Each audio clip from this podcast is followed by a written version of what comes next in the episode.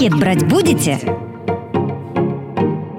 В этом проекте компания UpMarket вместе с представителями маркетплейсов разбирают, как работают основные платформы Рунета, как заработать денег через маркетплейсы и не попасть на типовые ошибки – Всем привет! Это выпуск проекта «Пакет брать будете». Это инструкция, как правильно вести бизнес в электронной коммерции в 2020 году с помощью маркетплейсов и других подручных инструментов. На созвоне я, журналист Стас Жураковский, Олег Неворотов, SEO upmarket.cc и Алексей Федоров, глава комитета по развитию электронной торговли торгово-промышленной палаты и совладелец также группы компаний 220 вольт. Олег, привет! Привет! Алексей, приветствую. Добрый день. Давайте тогда с самого старта. Пакет брать будете? Алексей Федоров родился 16 марта 1974 года в городе Ленинград, СССР. Окончил Санкт-Петербургский государственный университет аэрокосмического приборостроения ГУАП по специальности авиационные приборы и измерительно-вычислительные комплексы. В период с 1993 по 1997 годы работал корреспондентом на радиостанции «Радио России» в Санкт-Петербурге. С 1999 по 2006 годы коммерческий директор ООО «Торговый дом Северо-Западный», с 2006 года является генеральным директором компании. В 2003 году Алексей Федоров стал управляющим партнером группы компаний 220 вольт. С 2015 года по май 2018 являлся президентом Ассоциации компаний интернет-торговли «Акит». В 2019 году вошел в топ-20 высших руководителей в сфере торговля по версии издания «Коммерсант». Пакет брать будете? Это, кстати, первый случай в истории э, программы, когда у гостя есть статья, страничка на Википедии. Круто. Мы на телеке просто часто такое сравниваем, поэтому это довольно забавно. Это круто в целом. Какое сегодня ваше, Алексей, настроение? Вот перед записью сказали, что все хорошо, в целом хорошее настроение.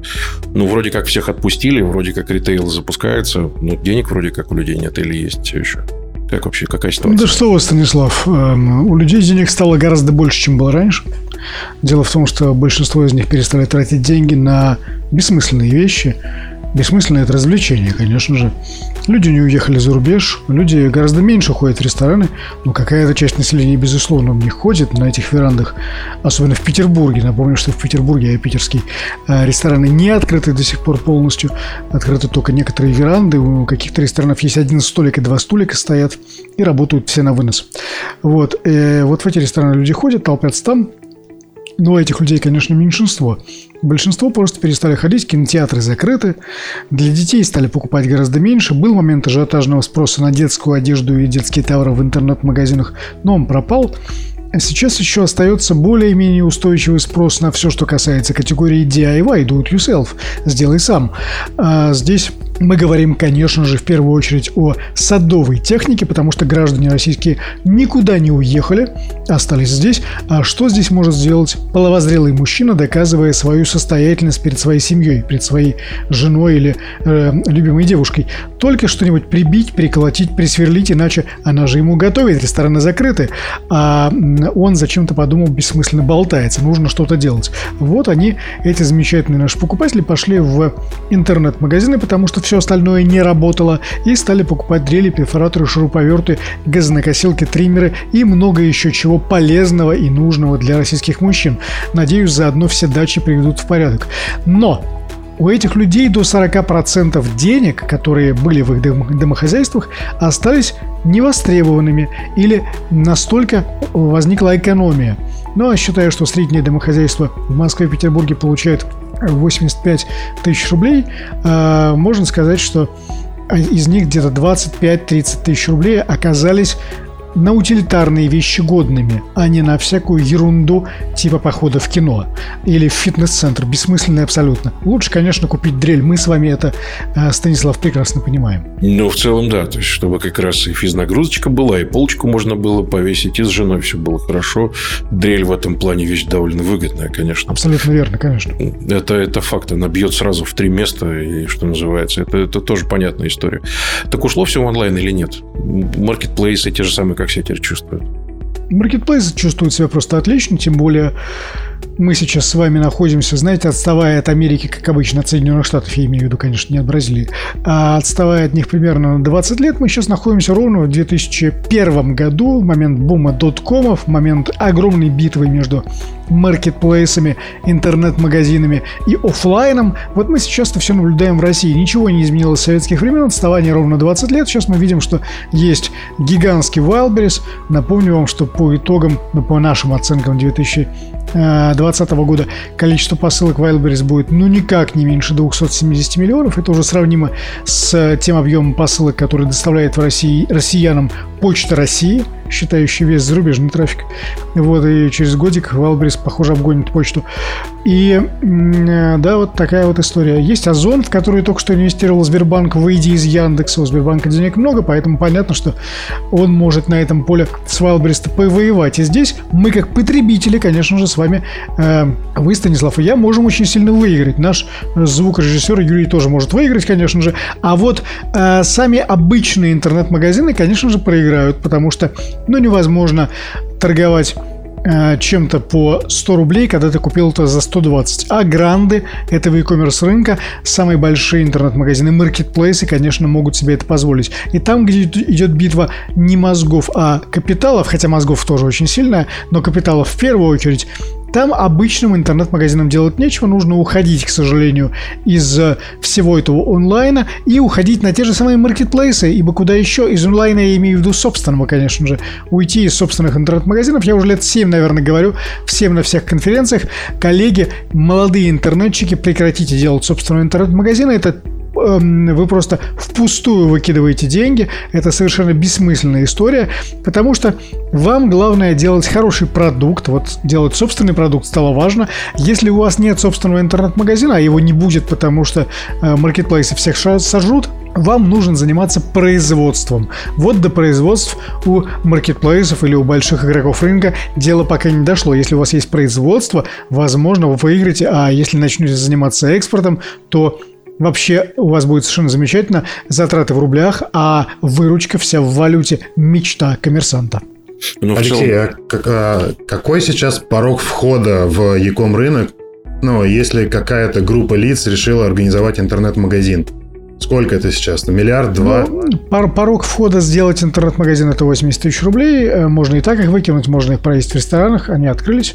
А можно поступить как-то более душевно, можно на них дрели купить. Я рекомендую всем покупать дрели, а еще дальномеры на самом деле, потому что дальномер это лучшая игрушка для мужчины.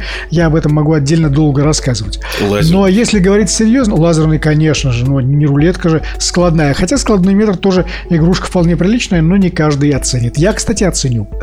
А, но дело в том, что если мы говорим о серьезном входе на интернет-рынок, если вы хотите не радоваться в Фейсбуке весело тем, что у вас еще две продажи в день, ну хотя если вы продаете танки, возможно, две продажи это прекрасная история. А каждый-то день или подводные лодки.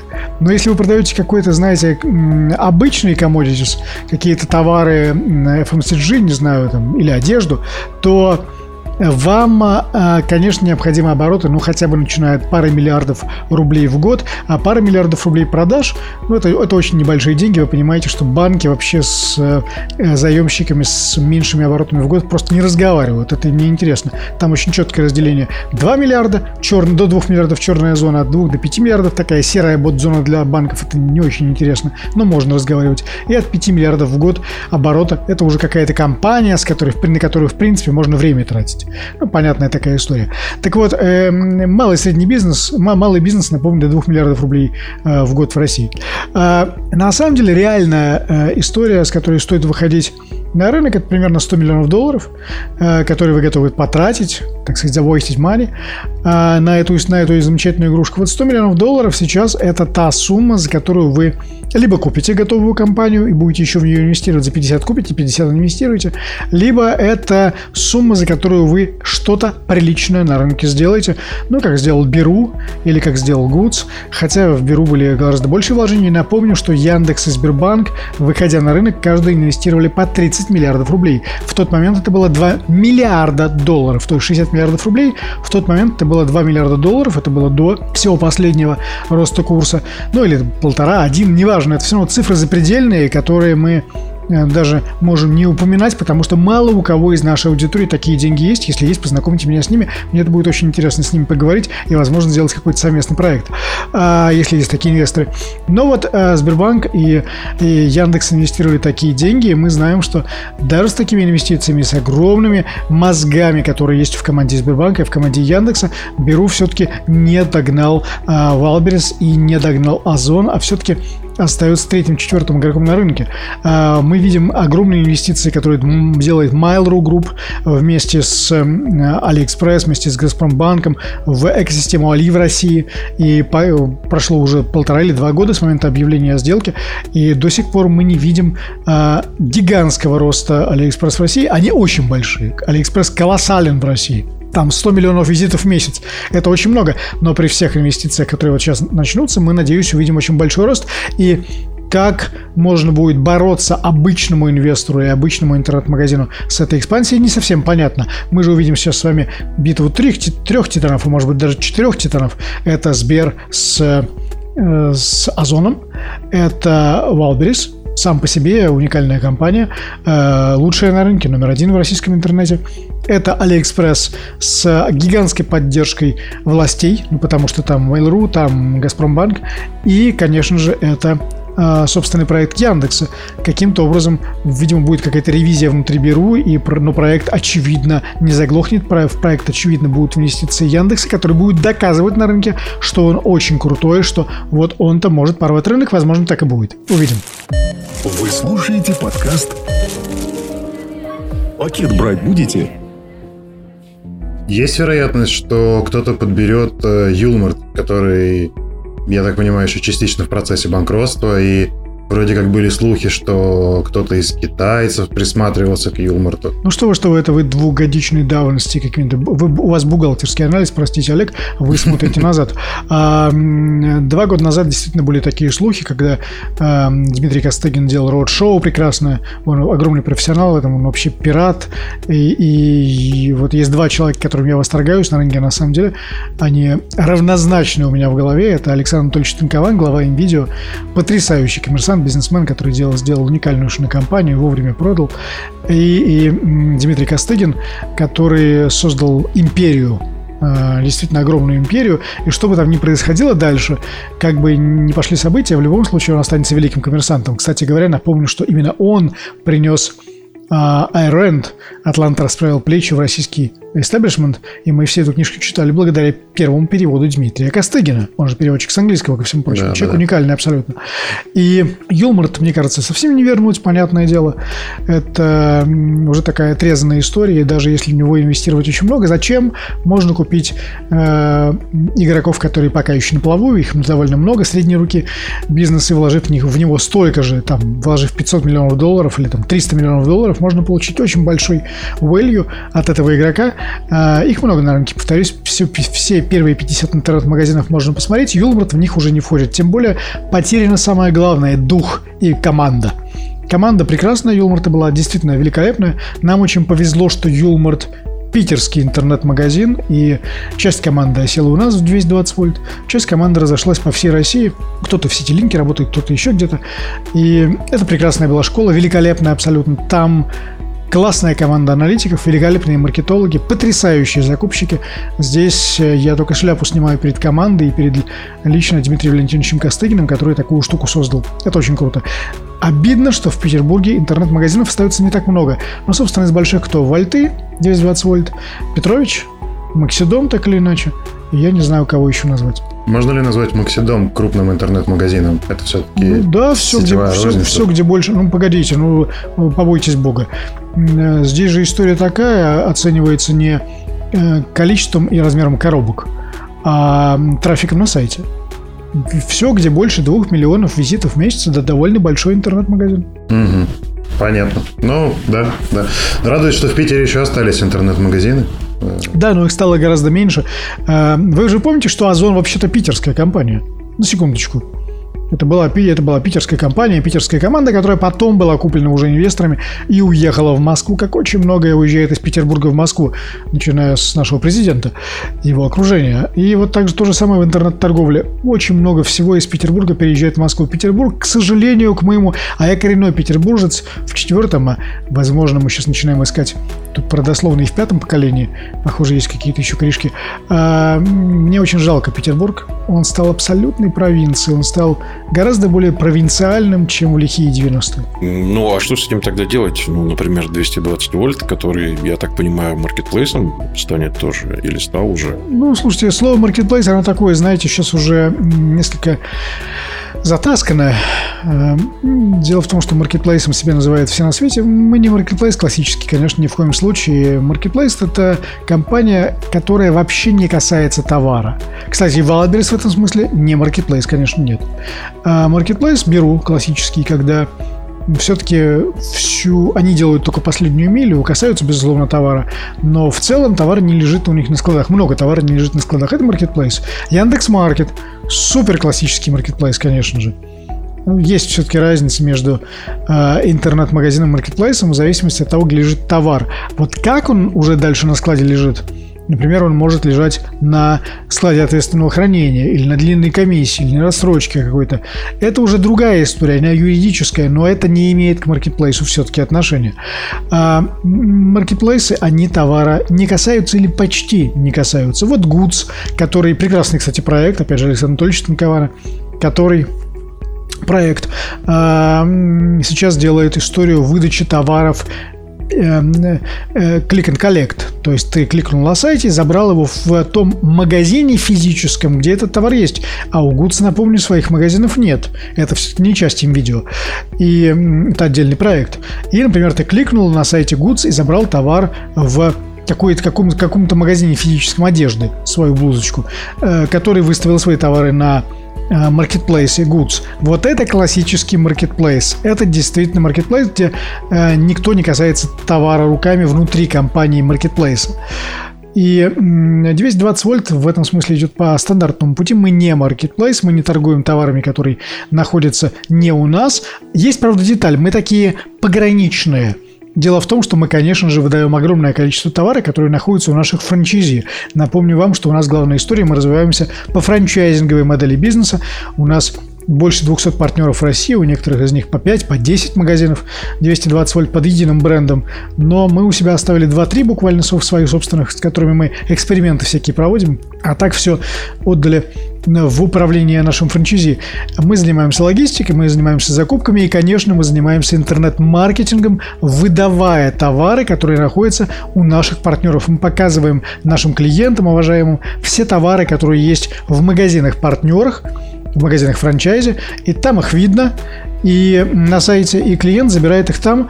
По большому счету это маркетплейсовая модель, но, конечно, с некоторыми доработками, потому что это все-таки магазины, выступающие под единым брендом 220 вольт, и в голове у покупателя это единая экосистема, это не другой э, продавец. Мы же не говорим, что ИП Иванов разместил этот товар у нас на сайте. Нет. Это наш магазин 220 вольт, хотя и франшиза. Если я не ошибаюсь, вы начали это делать еще где-то в 2016, может быть. Раньше. Ну... Франшизу мы начали развивать в 2005 году. Не, но, совсем, но совсем полностью перешли. Посвящение остатков своих э, франчайзи. Ну вот совсем серьезно в 2013 в 13 mm-hmm. пораньше, да, мы, мы долго это делали. У нас просто история все лучше и лучше становится с каждым днем, но это уже декоративные, косметические изменения. Любая система требует изменений, и наши не исключение. Окей. Okay. Uh, в целом, кстати, Goods.ru довольно забавно себя называет единственный настоящий маркетплейс в России. У них что-то такое на сайте указано, что они там uh, типа не торгуют uh, сами, а только у кого-то забирают. То есть это как бы то ли ну, не конфликт интересов, но, по крайней мере, тоже как модель. Я к чему в целом веду? Как тогда быть? То есть я знаю, что, по-моему, вы на Амазоне даже представлены, правильно? Да. То есть это кроме российских интернет-магазинов. А да. с Амазоном насколько все сейчас хорошо? С Амазоном всегда хорошо, но это не имеет отношения к нашему российскому бизнесу никакого. Это товары наших вендоров за рубежом, которые мы через свою компанию представляем на Амазоне. Мы к этому не имеем в России никакого отношения. Странно было бы делать это через российское юрлицо. Тем более Амазон с российскими юрлицами не работает. Пакет брать будете? А сейчас вот 200, заканчивая 220 вольт как э, таком пограничном маркетплейсе. Про франчайзи мы поняли, а про селлеров, которые хотят ну, допустим, кто-то продает на Озоне и на Wildberries, да, и хотят свои поставить товары 220 вольт. Что им необходимо сделать? Они пройдут через весь положить товары, положить товары к нам на склад. Э, дело вот в чем. Немногие знают, 220 вольт вообще-то довольно большой логистический оператор. Мы оперируем и делаем fulfillment для большого количества товаров, которые на нашем сайте не представлены. Ну, для э, примера, мы, например, выигрывали э, тендер Кока-Колы, и в Ростове мы Кока-Колу э, логистировали, мы размещали ее на своем складе, отгружали и так далее.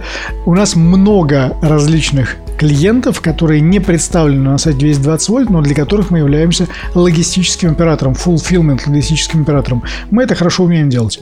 Но у нас есть еще одна история. Мы э, точно такой же опыт предоставляем для своих клиентов, которые не умеют, но хотят быть размещены на различных больших интернет-магазинах. То есть, если клиент хочет быть размещенным одновременно на Goods, Wildberries, Озон, мы и других больших площадках, мы с удовольствием ему эту возможность предоставляем. Он кладет товар к нам на склад, мы им оперируем, отгружаем в сторону его партнеров и одновременно делаем полностью дистрибьюцию его товаров на больших интернет-площадках, не только на 220 вольт. Мы это умеем делать.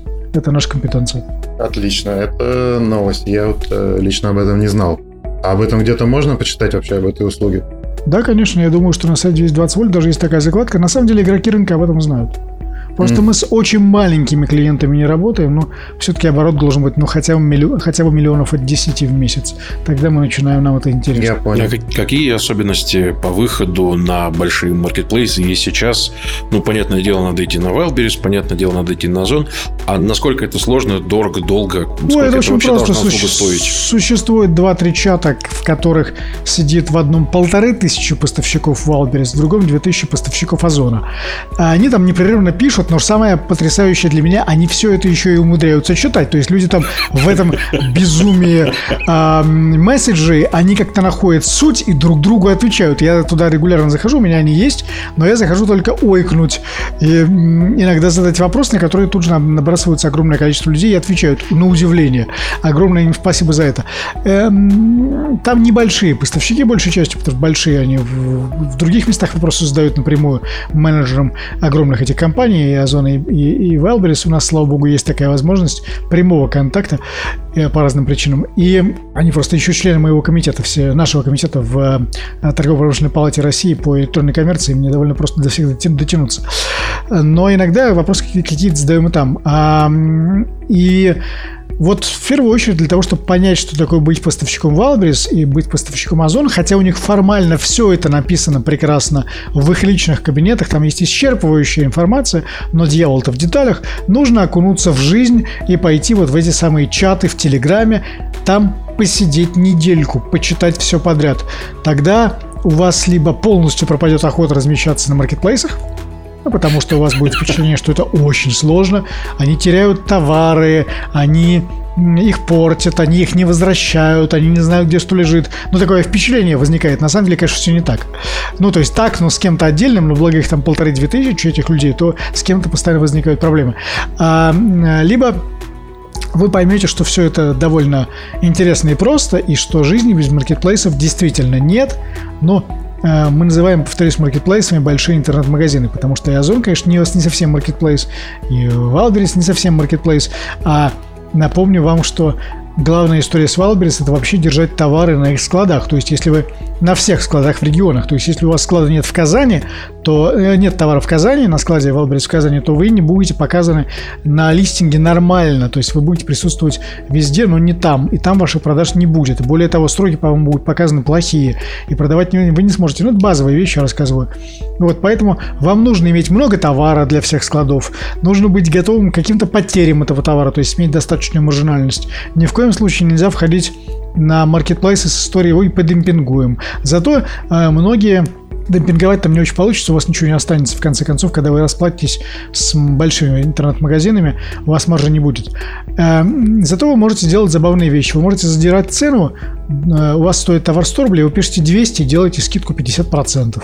Да, вот такие штуки прекрасно прокатывают потому что мы, кстати, таким не балуемся, а вот маленькие игроки очень сильно так работают. Дело в том, что клиенты больших интернет-магазинов, они очень избалованы, избалованы скидками. Как, собственно говоря, и в офлайне. В офлайне нет промо, нет продаж. Как говорят сами э, байеры в офлайновых сетях.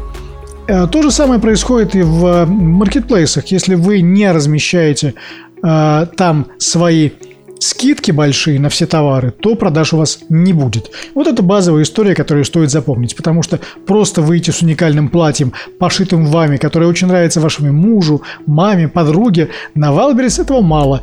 Задерите цену, сделайте скидку 90%. Тогда шансы есть, тем более карточки с большой скидкой лучше ранжируются. Сейчас нельзя больше 85 или 80.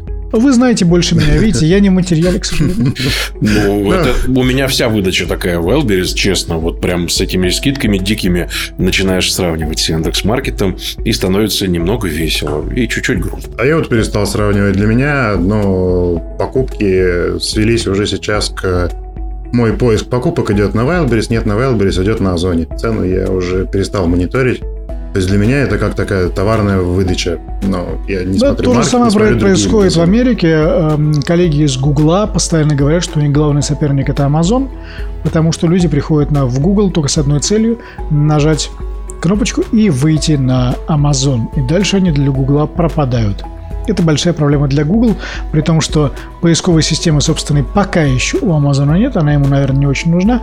Amazon сам по себе товарная поисковая система. Интернет внутри интернета. Да. Я сегодня читал занятный комментарий к статье, типа 10 ошибок начинающих при выходе то ли на Озон, то ли на маркетплейсы. И комментарий был такого формата. Первая ошибка – это желание выйти на Озон. Э, Учитывая все пожелания, которые там были написаны, и люди, видимо, читают количество замечаний, нареканий в чатах, многие, конечно, да, уже после этого отказываются выходить на маркетплейсы, думая, что когда ты туда поставил товар, то, скорее всего, обратно ты уже ничего не заберешь. А, Тут, кстати, все инструменты не так давно а, анонсировали свой э, маркетплейс, начали активно писать всем брендам. Э, Мы это в том числе по своим брендам заметили. И также я видел их анонс о планах построить э, складской комплекс площадью 182 тысячи квадратных метров. Можете как-то это прокомментировать Вы нам знаете, экспертно об этом? Ребята, и Витя, и Саша огромные молодцы. Я действительно снимаю шляпу. Знаете, я вот из тех конкурентов, которые, как, как и в спорте, я с огромным удовольствием смотрю на то, как меня побеждают, меня обходят.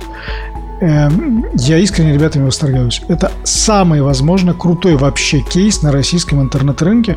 Не все это понимают. Это все инструменты, потому что они создали при- очень прибыльную, э, очень четкую, стабильную, прекрасную компанию. Молодые тогда еще ребята, 23-летние, только закончившие вуз, они порвали всех. Это самый-самый крутой кейс. Я снимаю шляпу, это очень здорово. Э, Это действительно так они будут строить этот огромный склад. Эм, Это действительно так, они привлекают огромное количество к себе э, разных поставщиков. Другое дело, что, конечно же, это не маркетплейс классический, они не торгуют товарами, э, не касаясь их, они приглашают всех как раз к себе на склад, и строительство склада еще раз доказывает, что это не маркетплейс. Но к этому названию в России все привыкли, поэтому им приходится оперировать стандартным названием. Конечно, это склад временного хранения, классический, но это не важно. Огромные молодцы, потрясающая, очень успешная компания, я горжусь, что знаю ребят. Я правильно понимаю, что это вот это открытие такого склада, это все-таки для DIY сегмента, это, это слишком. И это скорее Почему говорит о том, нет? что они будут мультикатегорийны. Ну почему, почему не, почему для девайс-сегмента слишком? Если ты начинаешь заниматься цепучкой и сантехникой, и электрикой, и всем на свете, почему нет? У них 30 тысяч на электроинструменте, на все остальное, очевидно, понадобится гораздо больше. Только электрика займет у них 1030, и еще 1030 сантехника. Это очевидная история. Они огромные, повторюсь, молодцы, все очень просчитано и продумано. Тем более под них строят этот склад, build to suit, под них специально, они понимают, как им нужно сделать. Крутая сделка. У него, как у человека, который живет в Питере, сразу цепочка, Петрович, э, три часа, и все, уже приехало. Поэтому я просто даже не рассматриваю другие варианты. Здесь чуть-чуть все сложнее. М, Рассматривайте вы или не рассматриваете, всегда есть клиенты, которым нужно чуть по-другому. Вот всегда есть клиенты, которым нужно чуть Да. по-другому. Есть люди, которым нужно один мешок. Петрович, например, может не привезти. А у вас открыт пункт выдачи заказов прямо в том центре, где живет этот человек. Ну и так далее, и так далее. Рынок очень большой, не одним Петровичем. Петрович прекрасная, великолепная, потрясающая компания. Опять же, этот кейс мы в веках будем приводить, как Петрович из ничего сделал этот бизнес на очень простых вещах. Ведь, казалось бы, что сложного договориться с двумя десятками водителей, тогда еще двумя десятками, потом несколькими сотнями, о том, что они будут возить товары и получать за это все деньги за перевозку, просто Петрович себе в те поры не будет ничего за это брать. Целиком все остается водителю и чаевые, и деньги за перевозку, просто, ребята, возите. И оказалось, что на такой услуги можно торговать дороже. Однако, сколько времени другие игроки рынка пытаются повторить. И ни у кого пока не получилось. А идея это очень простая. И, казалось бы, реализация простая, но нет. Вот не получается. А Петрович грандиозная компания, фантастическая. Но рынок большой. Рынок очень большой DIY, поэтому даже когда Леруа будет занимать 30% рынка, 70% еще останется. Интересно. Вы слушаете подкаст «Пакет брать будете?» Я хотел бы вернуться к тому, что 220 вольт работает с другими маркетплейс. Ну, давайте называть маркетплейсами все-таки, да, понятно, что это не в чистом виде, да, но считаем, что Wildberries, Озон, Беру, Goods и все остальные, те, кто открыто принимает все товары, это маркетплейс. Вот будем упрощать. А, и хотя, это... хотя все-таки есть агрегатор, он у нас один. Это Яндекс Маркет. Есть Marketplace, он действительно классический один, это Goods. А все остальные это большие интернет-магазины. Ну, давайте, да, называть их маркетплейсами. Да. А, и поскольку 228 с ними работает, вот а, интересный вопрос – Сколько вообще людей работает над этим направлением? Ну, если это не секретная информация, естественно, чтобы просто хотя бы ну, понимали. У нас, 9, у нас 900, 980 человек на вчерашний день. И, да, и из них человек 200 работают над интернет-магазином. А именно, я имею в виду именно с работы там Wildberries, Озон, Берут, Goods? 15 или 20 человек. Угу. Это сейчас уже считается там серьезная команда, тем более при оптимизации процессов э, можно просто колоссальные объемы проводить через маркетплейс таким образом. Можно, можно. А, Другое кстати... дело, что каждый раз работая с маркетплейсами по своей товарной категории, ты прекрасно понимаешь, что убиваешь собственный интернет-магазин. Ну, а что делать? Ну, это прям на 100% каннибализм э, ну, своего интернет-магазина. Конечно, есть... не на 100, нигде нет, нигде нет 100%. Понятно, что кто-то все равно купит у тебя. Но в значительной части ты же помогаешь маркетплейсу выстраивать его бизнес-процессы, ты помогаешь ему выстраивать карточки. А, он по ним SEOшится. Раньше у него карточек не было. Но рано или поздно это все равно кто-то сделает. Поэтому мы считаем, что нам, нам на данном этапе это интересно. Тем более у нас есть немножечко своих торговых марок, чуть-чуть. И нам, конечно, интересно продвигать их везде. Кстати, о 980 сотрудниках. А, я слышал, что в начале, ну или в процессе пандемии, когда был а, рост спроса уже начался, да, что часть сотрудников а, помогала колл-центру в 220 вольт. Так ли это или это слух? Как и везде, и в Хофе было то же самое, во всех инструментах было то же самое, в 220 вольт была одинаковая ситуация. Ни один колл-центр не справлялся, тем более, что, напомню вам, в момент пандемии в Петербурге и Москве все колл-центры, думаю, что все, были распущены по домам и работали из дома. А это все-таки другое качество работы. И как, какой бы сотрудник замечательный ни был, он в офисе все равно работает лучше. Я не говорю о программистах. Я, кстати, не говорю о себе, я дома работаю лучше, чем в офисе, на самом как выяснилось. А вот э, есть люди, которым дома реально комфортнее, но большая часть дома работает с прохладцей, тем более интернет не самый лучший, часто он вырубается. Э, это важно при IP-телефонии у вас э, собаки, мужья, дети и так далее, которые вам мешают, у вас только кухня, где вы можете посидеть и туда домочадцы ходят есть, почему-то пока вы работаете, это очень раздражает. Заваривать чай разваривать чай, абсолютно верно. И, конечно же, работа дома, она хуже происходит, чем работа в офисе. И когда ты весь свой колл-центр, там, из 150 человек разгоняешь по домам, чтобы они друг друга не перезаражали, ну, потому что пандемия, да, а, то ты вынужден, даже если у тебя нет роста звонков, нанимать дополнительный персонал, где его наймешь. Напомню вам, что в момент пандемии граждане российские, это очень видно хорошо по отчетам HeadHunter, а, не размещали свои резюме не только вакансий стало гораздо меньше, что так, конечно же, но еще резюме стало в два с половиной раза меньше на HeadHunter, на Суперджобе и так далее. Почему? Потому что граждане боялись потерять текущую работу, боялись, здесь хоть как-то платят. А что там будет в этой наруже? Это же непонятно было совсем. И мы, конечно же, бросили клич по своим И весь топ-менеджмент, к моему счастью, поработал в колл-центре, ну, дома сидя, на, не физически выходя, а дома сидя. Очень много после этого идей появилось, как нужно работать, что нужно делать. А, все, весь линейный персонал, который в этот момент в марте была непонятная ситуация, напомню, в конце, в середине, до середины апреля было непонятно, что происходит, будет ли, как ситуация развиваться, и мы офис тоже весь распустили по домам. Эти люди, конечно же, сидели в колл-центре, в телефоне, не в колл-центре, в телефоне, и отвечали на звонки клиентов, вал которых – был больше обычных мартовских и апрельских значений ровно в два раза. Серьезно? Но, не, повторюсь, не только у нас. А как вообще по итогу по компании ну, сказалась, э, ну, скажем, первая часть этого кризиса, да, потому что вы же не только из интернет-торговли состоите, в том числе и из розницы. Ну, если в целом все это собрать. Вы знаете, одно. мы э, гордимся очень тем, что всю пандемию мы крайне поддерживали наших франчайзи. Вот мы дали им именно то, зачем они к нам пришли. То есть отдельно стоящий магазин инструмента или строительных материалов, он обречен на вымирание, это понятно. Зачем вообще люди покупают франшизу? Франшиза – это крыша. Крыша в том самом понимании 90-х годов, один в один. Это безопасность. Вот за этой безопасностью люди покупают франшизу. Ты же можешь сам открыть магазин фастфуда, э, ресторан фастфуда, но ты почему-то покупаешь Subway, Макдональдс, ну, если это возможно, или э, какую-то сеть кофеин, да, Starbucks или House. Почему? Потому что ты боишься делать это сам. У тебя впечатление, что тут тебе помогут, подскажут, расскажут, как делать правильно, а самое важное – защитят, когда к тебе придут разные органы. А напомню, в момент пандемии органов было аж три. Роспотребнадзор, полиция и муниципальные власти – это разные головы одного дракона, которые приходили в любой магазин и закрывали его, не давали работать. Э, разные правила в каждом регионе, а наша юридическая э, структура 220 вольт, она блест... и наша GR-структура, конечно же, она, они GR... блестяще совершенно отрабатывали всю эту историю, и мы дали нашим франчайзи то, зачем они вообще приходили к нам, зачем они покупали франшизу. Абсолютное ощущение и физическую безопасность. Мы не дали их бизнесом закрыться. У нас за время пандемии не закрылся ни один партнер. Все пережили. С теми или иными потерями, но все пережили что было абсолютно неочевидно в начале пандемии, в конце марта. Мы отрабатывали буквально с каждым регионом. Мы отрабатывали с буквально каждой службой в регионах, чтобы наши магазины так или иначе в том или ином формате работали, хотя бы как пункты выдачи заказов. Хотя пункты выдачи заказов, ПВЗ, так называемые, местные полицейские готовы были превратить в КПЗ очень быстро.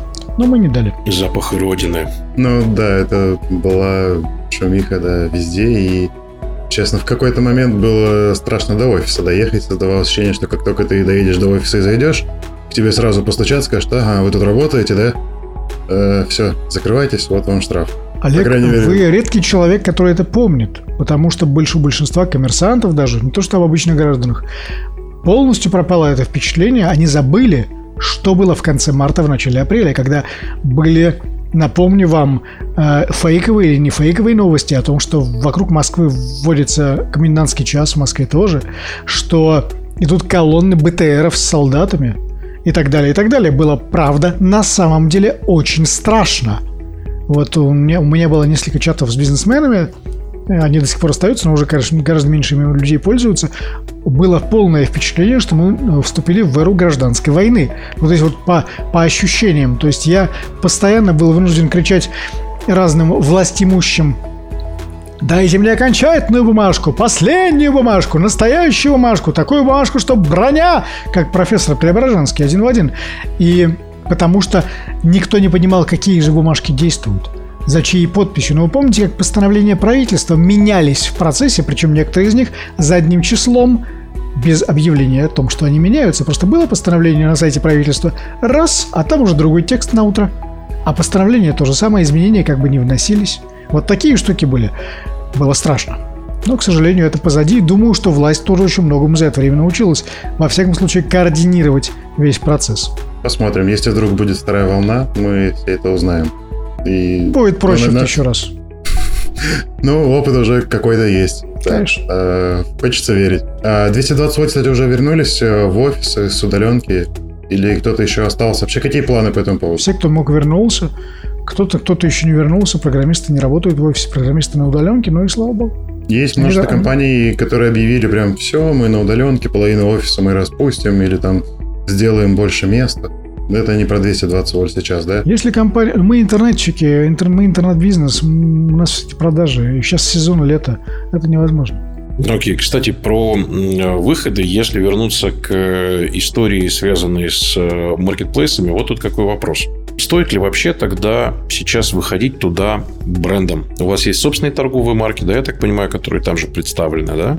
И, соответственно, насколько все себя хорошо это чувствует? Э, может быть, бренды завтра решат, что у них КСТМ какой-то появится, да, например, на самые популярные вещи. Есть же шутка, что мужчина становится, вот мальчик становится мужчиной, когда покупает себе свой первый шуруповерт. Вот решит завтра Wildberries сделать шуруповерт Wildberries. И что с этим делать? Или все-таки они ваши будут продавать? Как вам сказать? Вы знаете, вот Leroy Merlin имеет несколько своих брендов инструмента. И эти бренды занимают, два вместе занимают 9 или 10 процентов рынка. И что? После этого рынок умер. В каждой стране есть такие кейсы. Есть А-бренды, без которых никого не прожить. Есть СТМы э, то, того или иного качества. Есть очень плохие, есть как у нас хорошие. Есть э, другие игроки, у которых есть STM. Все дело в маркетинге и в том, как ты этот STM позиционируешь. Например, как вы знаете, что нам принадлежит бренд Tesla. Мы искренне верим, что одно по себе, само по себе название Tesla уже очень много вещей решает. Да, есть два парня в мире, Илон Маск и я. Шучу, конечно же. Галантерейщик кардинал. Вот. Эм, но нам действительно принадлежит бренд Tesla в наших товарных категориях. Это электроинструмент, сварочный генератор, генераторы обычные. Ну, много-много всего вот такого ручного, DIY-ного на машины мы не претендуем, а Илон Маск пока не претендует на дреле. И вот с брендом Tesla, который, кстати, был у нас зарегистрирован задолго до того, как Tesla стала такой популярной маркой, мы регистрировали этот бренд, имея в виду Никола Теслу, собственного человека, который много чего интересного придумал, и в честь которого названа одна из физических величин. Напряженность поля, если я правильно помню. Так вот, э, магнитного. Так вот, или электрического. Слушайте, мне сейчас мой, мои преподаватели физики меня бы сейчас просто уволили. Ой, как По-моему, магнитного. Не, не помню, магнитного мне тоже кажется, да. Хотя, может, электрического. Ой, Хорошо. Хороший вопрос, да, очень стыдно. Так вот, эм, э, нам принадлежит Тесла, и мы считаем, что мы с помощью Теслы сможем очень много всего интересного сделать на рынке. Там уникальные действительно продукты, которых никто до нас не делал. Мы делаем инновационную линейку, хотя эта линейка, безусловно, принадлежит российским владельцам. Пакет брать будете? Э, самое частое сомнение у маленьких брендов.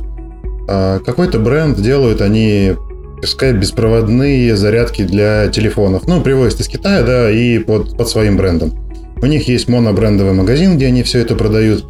И они задумываются, выходить на маркетплейс или нет. Или все-таки развивать вот свой маленький монобрендовый интернет-магазин и свое сообщество. Ну, это зависит от, зависит от задачи. Можно э, ну, конечно, не в монобрендовом магазине, это какая-то совсем уже утопия, но на, в Инстаграме, в ТикТоке продавать, может быть, ВКонтакте, если получится, может быть, на Авито, но продавать в соцсетях – что-то интересное. В Фейсбуке можно три штучки продать чего-нибудь дорогого. А, но продавать что-то очень красивое и дорогое с очень большой наценкой, если у вас наценка процентов там 250-300, то можно оставаться самим, самим по себе. А если вы хотите продавать много дешево, ну, ключевое слово «много», то вам, конечно, нужно выходить на маркетплейс и продавать там. От задачи зависит. Дорогой провод для телефона или дорогую беспроводную зарядку вы на Wildberries, как мне кажется, много штук не продадите. Хотя всякое бывает, может быть, у вас классный маркетинг. А вот э, в Инстаграме или в ТикТоке очень большие, или в Фейсбуке, очень большие шансы, что продадите, да еще как. Зависит от задачи. А денег где больше заработаешь? Э, где больше заработаешь, продав две штуки по 100 рублей с наценкой 50% или 100 штук с наценкой 10%? Ну, вот вопрос. За, да. за, это зависит от того, как, какую вы компанию устроите. Где больше заработаешь, продавая очень много Бентли или очень, э, очень мало Бентли или очень много Жигулей? Ну, зависит от того, как ты там бизнес-модель построил. Я или же не знаю. Кстати, о ценах. Ну, понятно, что у нас в стране нет такого понятия, как и никому нельзя контролировать розничную цену, да?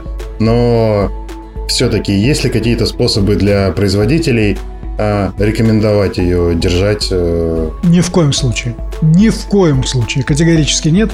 Это абсолютно противозаконно. И я надеюсь, Федеральная антимонопольная служба сейчас нас слышит и не даст производителям диктовать цены на рынке. Это абсолютно противозаконно. Другое дело, что у брендов есть другая история. Они могут решать, кто ими имеет право торговать, а кто нет. А, и бренду не может не нравиться цена на одном из интернет-магазинов, но ему может не нравиться сам факт, что этот интернет-магазин торгует его брендом. Он не давал на это разрешение. Поэтому этот интернет-магазин приходит в мою компанию IQ Technology, и IQ Technology, э, юристы IQ Technology помогут снять неправильные, с неправильных интернет-магазинов его прекрасный бренд. Это мы сделаем с большим удовольствием. Э, мы уберем из выдачи в Гугле довольно быстро. Мы постараемся сделать что-то с выдачей Яндекса, и главное, что на этом интернет-магазине этого бренда больше не будет. Это абсолютно законное действие. А цены категорически нет. Нет никаких МРЦ. Это противозаконно. Если вас кто-то принуждает держать МРЦ, сразу бегите в Федеральную антимонопольную службу. Кстати, какое отношение к тому, что продажа алкоголя в онлайне может стать легальной? За, против? Честно вам сказать, Олег, это чуть-чуть странный вопрос, потому что я в течение четырех лет, будучи президентом Акиту, отстаивал историю о том, чтобы в интернете можно было продавать алкоголь. Искренне считаю, что позиция Минздрава, а это единственное ведомство, которое против продажи алкоголя в интернете, ну, насколько я помню, насколько я знаю. Э, так вот, эта позиция, она не очень умная. Дело в том, что Минздрав на все говорит – споим на российское население, но, простите, come on, гораздо проще контролировать легальные потоки, чем нелегальные, которые сейчас есть. Сейчас каждый из нас может спокойно купить любой алкоголь в интернете. И вот не факт далеко, что это будет качественный алкоголь. А ВКонтакте, вы знаете, вы можете купить любое количество канистр со спиртом, который подкрашен разными красителями, карамельки, называется, э, в зависимости от цвета карамельки, называется то коньяком, то бренди, то виски, по-разному, да? Ну, текилу, вот, к, к счастью, пока не продают почему-то, к моему удивлению, в 5-литровых или 10-литровых канистрах по 200 рублей за литр. А так-то все что угодно можно купить. Так вот, э, с этой бедой можно бороться только одним способом. Разрешая торговлю легальным алкоголем в интернете, так как все технически к этому готово. Акцизные марки должны быть считаны до определенного времени в определенном регионе, до 11 или до 10 вечера. Клиент должен предъявить паспорт так же, как в обычном магазине, если у продавца есть сомнения, и так далее, и так далее. Но контролировать легальную торговлю гораздо проще, чем нелегальную. Об этом уже все во всем мире знают. Более того, вы знаете, мне как коллекционеру виски очень обидно и больно за российские правила. Например, вы выигрываете на иностранном аукционе бутылку виски. Стоит она, например, тысячу долларов ну или гораздо больше.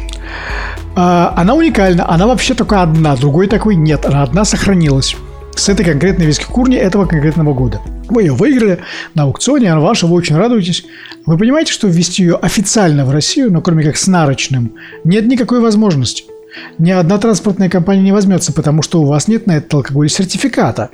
А чтобы получить этот сертификат, это довольно просто. Стоит некоторых денег, но вам нужно взять такую же вторую бутылку, ровно за ту же тысячу или пять или 25 тысяч долларов, отдать ее в специальную тестирующую компанию из системы Ростеста, и они выдадут вам, протестировав эту замечательную бутылку, они выдадут вам сертификат на вашу выигранную на аукционе. Классная схема, да?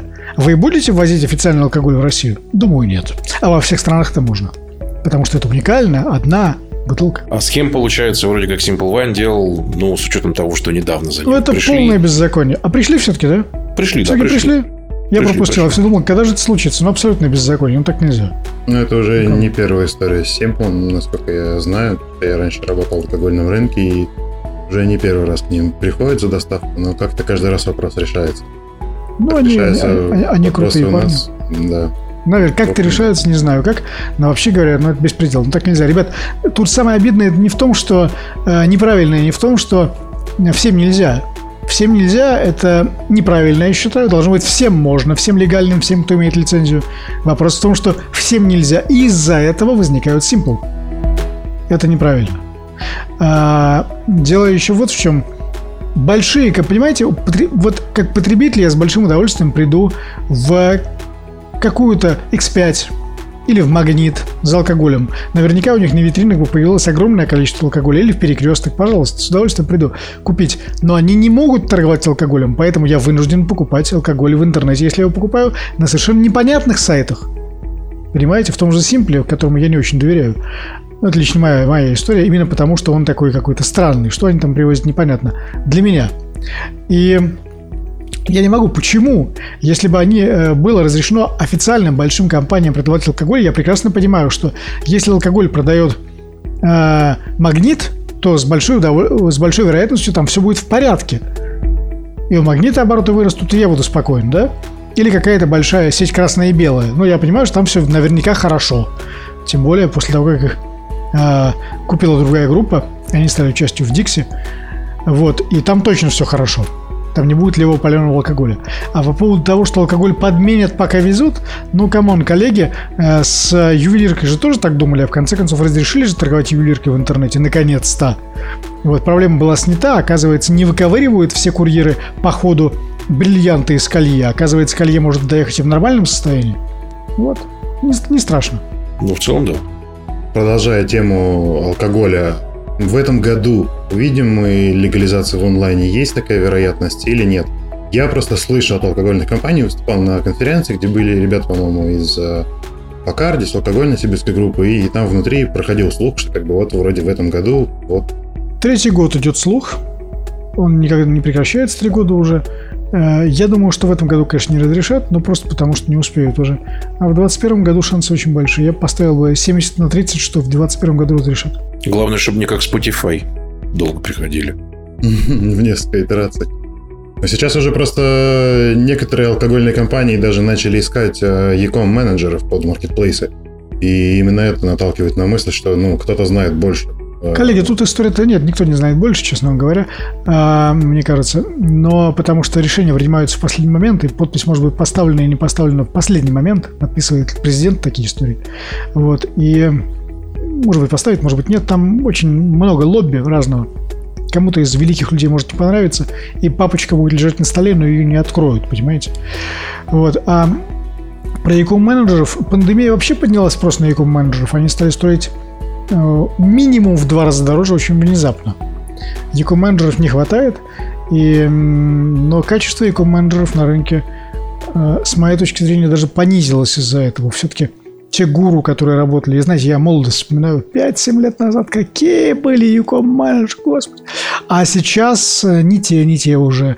И помельче, да и, знаете, методов на яком рынке стало поменьше тоже – уходят большие компании с рынка, имеется в виду а, компании не ритейловые, а компании агентства агентские компании, которые очень много хорошего рынку привносили, уходят какие-то интересные истории. И знаете, даже интернет-конференции стали менее привлекательными. То ли ты все хуже знаешь, то ли не говорят ничего нового. Ну, как-то так. Вы слушаете подкаст «Пакет брать будете?» Я, кстати, остро почувствовал по e менеджерам а, в период карантина как раз мы искали несколько человек, и реально ценник, э, ну, если не вдвое, то процентов на 50 точно вырос а, на эти вакансии. То есть люди, которые сидели на зарплате раньше, там, условно, в Питере 80-100 тысяч, у них почему-то запрос формировался там уже на 140-150. И хотя они еще до сих пор работают в какой-то компании, и все еще получают там 80-100, но переходить в новую они готовы там только сразу с таким ростом, серьезно. Вот. Ну и те, кто уже на рынке труда оказались, у тех тоже запросы не шуточные. Ну, спрос явно ну, в период пандемии, по крайней мере, в разрезе маркетплейсов, э, менеджеров маркетплейсов превысил предложение, причем, видимо, в разы. Да, да, так и есть. Мы задевали тему производства. А, меня всегда мне очень хотелось сделать что-то в России, но мне кажется, это, ну, в смысле, какое-то свое производство. Может быть, шить автомобильные чехлы или производить э, какие-нибудь светильники, но для меня это все время кажется каким-то rocket science. Большинство все-таки торговых, российских торговых марок в России это импорт из Китая, ну, или из других каких-то стран. Ну, это, да? не, это, не, это не так. Это не так. Вы знаете, это гигантское заблуждение чиновничье. Чиновники даже в Минпромторге не очень знают, сколько предприятий в России что-то делают. предприниматели часто не, показ, не показываются. В России огромное количество всего производится. Вы себе не представляете, сколько. 99% холодильников, 70% телевизоров сделаны в России. Безусловно, из, из импортных комплектующих, но это так. Очень большое количество металла делается в России, на корпуса и так далее. Э, это даже о тех вещах, где вы не задумываетесь о том, что сделано в России. А стиральные машины сделаны в России почти все. Но их вести бессмысленно. Очень много сантехники, ванн отливается в России. Все, что касается, не знаю, ламината, плитки и так далее, все сделано в России. Обоев очень много в России. Электроинструмент мебель, есть? мебель вообще все. Электроинструмент чуть сложнее. В России есть один завод, по-настоящему российский, это Фиолент, он находится в Крыму. Вот. Это а действительно завод России.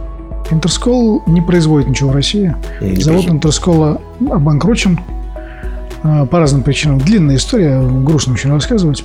Но это так. Интерскол пытался что-то делать в России, производить, но не получилось. Ему очень много чего обещали, но как только стало чуть похуже, как раз видите, получилась такая история. Интерскол взял тогда кредит валютный, большой 50 миллионов евро, если я правильно помню. И в момент, когда мы аннексировали Крым, а, в этот момент валюта, если вы помните, ушла вверх, и отдавать проценты по 50 миллионов евро стало в два раза дороже. На это никакая финансовая модель не, модель не была рассчитана. Плюс они год пытались вести прецизионные станки из Германии, которые немцы не давали провести через границу, потому что они двойного назначения. Ну, станки такая история. И, и правдами и неправдами привезли, в конце концов, но на год отстрочили ввод в эксплуатацию завода и так далее, и так далее. В общем, та, та вот история крымская, она, к сожалению, убила Интерскул. Понятно. В электроинструменте почему, есть, э, если делать стиральные машины, холодильники в России, да, то почему бы не делать электроинструмент? Кажется, на первый взгляд обывателя, что электроинструмент должен быть проще. Вполне возможно, производство электроинструмента и будет когда-то развернуто в России. А, вы знаете, предприниматели же очень быстро и четко реагируют. Если пошлина на ввоз запчастей окажется ниже, чем, ну, невозможно все производить, да, нужны поставщики цепочки поставок запчастей. Чем окажется пошлин на ввоз запчастей ниже, чем пошлин на ввоз электроинструментов, все повезут запчасти и будут здесь для начала делать отверточную сборку, как когда-то делал автофрамос на BMW, помните? А потом а, делать уже и производство, подтянутся производители запчастей, само собой разумеется, автоматически. Если ты тебе, ну, подшипники нет, конечно, подшипники это безумно сложное производство. Это, возможно, самое вообще сложное производство из всего, что есть, делать подшипники. Но корпуса лить, знаете, провода, здесь делать. Это все, это все же есть. В России прекрасное проводное производство, компаундом их заливать не очень сложно. Так вот, электроника какая-то, часть китайская, но поедет же здесь можно в России. Конечно, было бы все здесь. Но вот здесь начинается идиотизм российской системы э, ввозной. Дело в том, что пошлины на запчасти гораздо выше, чем пошлины на готовый электроинструмент. То есть, когда вы возите, возите в Россию конструктор из 100 деталек, это обходится вам минимум на 10%, чем ввести в Россию готовую дрель. Очень глупо, правда? Но это так. Да. Да. Все. Звучит, В этом все. В этом вся проблема. Если пошлины на запчасти будут ниже, чем пошлины на ввоз готовых изделий, или их не будет вообще, что, что чертовски логично, в России тут же возникнет электроинструментальная промышленность. А через пять лет рынок будет не узнать. То есть, чтобы поднимать российское производство, нужно, в принципе, изменить просто структуру пошлин. Конечно, это очень просто и баланс. совершенно безболезненно, потому что ну сколько дают пошлины на запчасти для инструментов сейчас в российский бюджет? Думаю, ничего. Ну, по сравнению с российским бюджетом, вроде ничего, который там э, несколько десятков триллионов рублей. М, копейки, да? Если я правильно помню, у нас 5 или 6 триллионов собирает таможня и триллионов 7-8 собирает налоговая. Я могу ошибаться. Ну вот, собственно, бюджет Российской Федерации. Могу ошибаться плюс-минус. А, И при этом сколько дают пошлины на запчасти? Ну, предположим, 10 миллионов, миллионов рублей. Ну, это не просто смешно, это вообще ни о чем, да?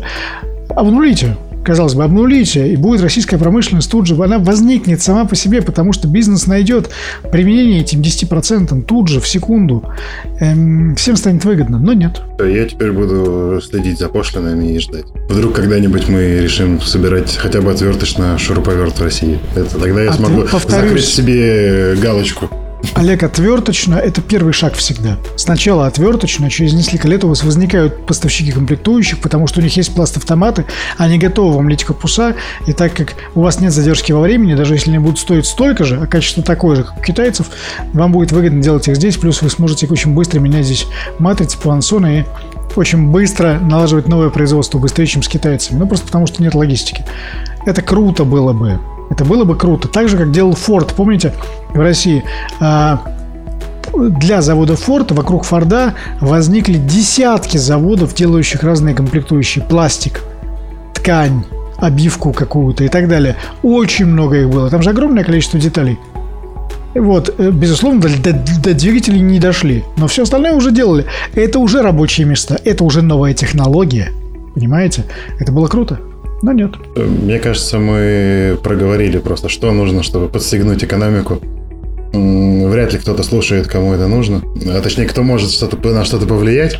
Вот, а мы все можем, а, и слушатели, помечтать. Папочки, э, папочки открывает один человек, поэтому он точно не слушает. Да, да. На этой серьезной ноте мы, наверное, на сегодня и закончим. Это был отличный выпуск. Мы узнали не только о размещении на маркетплейсах, как обычно, да, а поговорили обо всем, что связано с Яковом. А, Алексей, спасибо, что пришли. Я всегда в вашем полном распоряжении. Спасибо. Спасибо огромное. Задавайте вопросы, пишите комментарии. Услышимся через две недели. Пакет брать будете?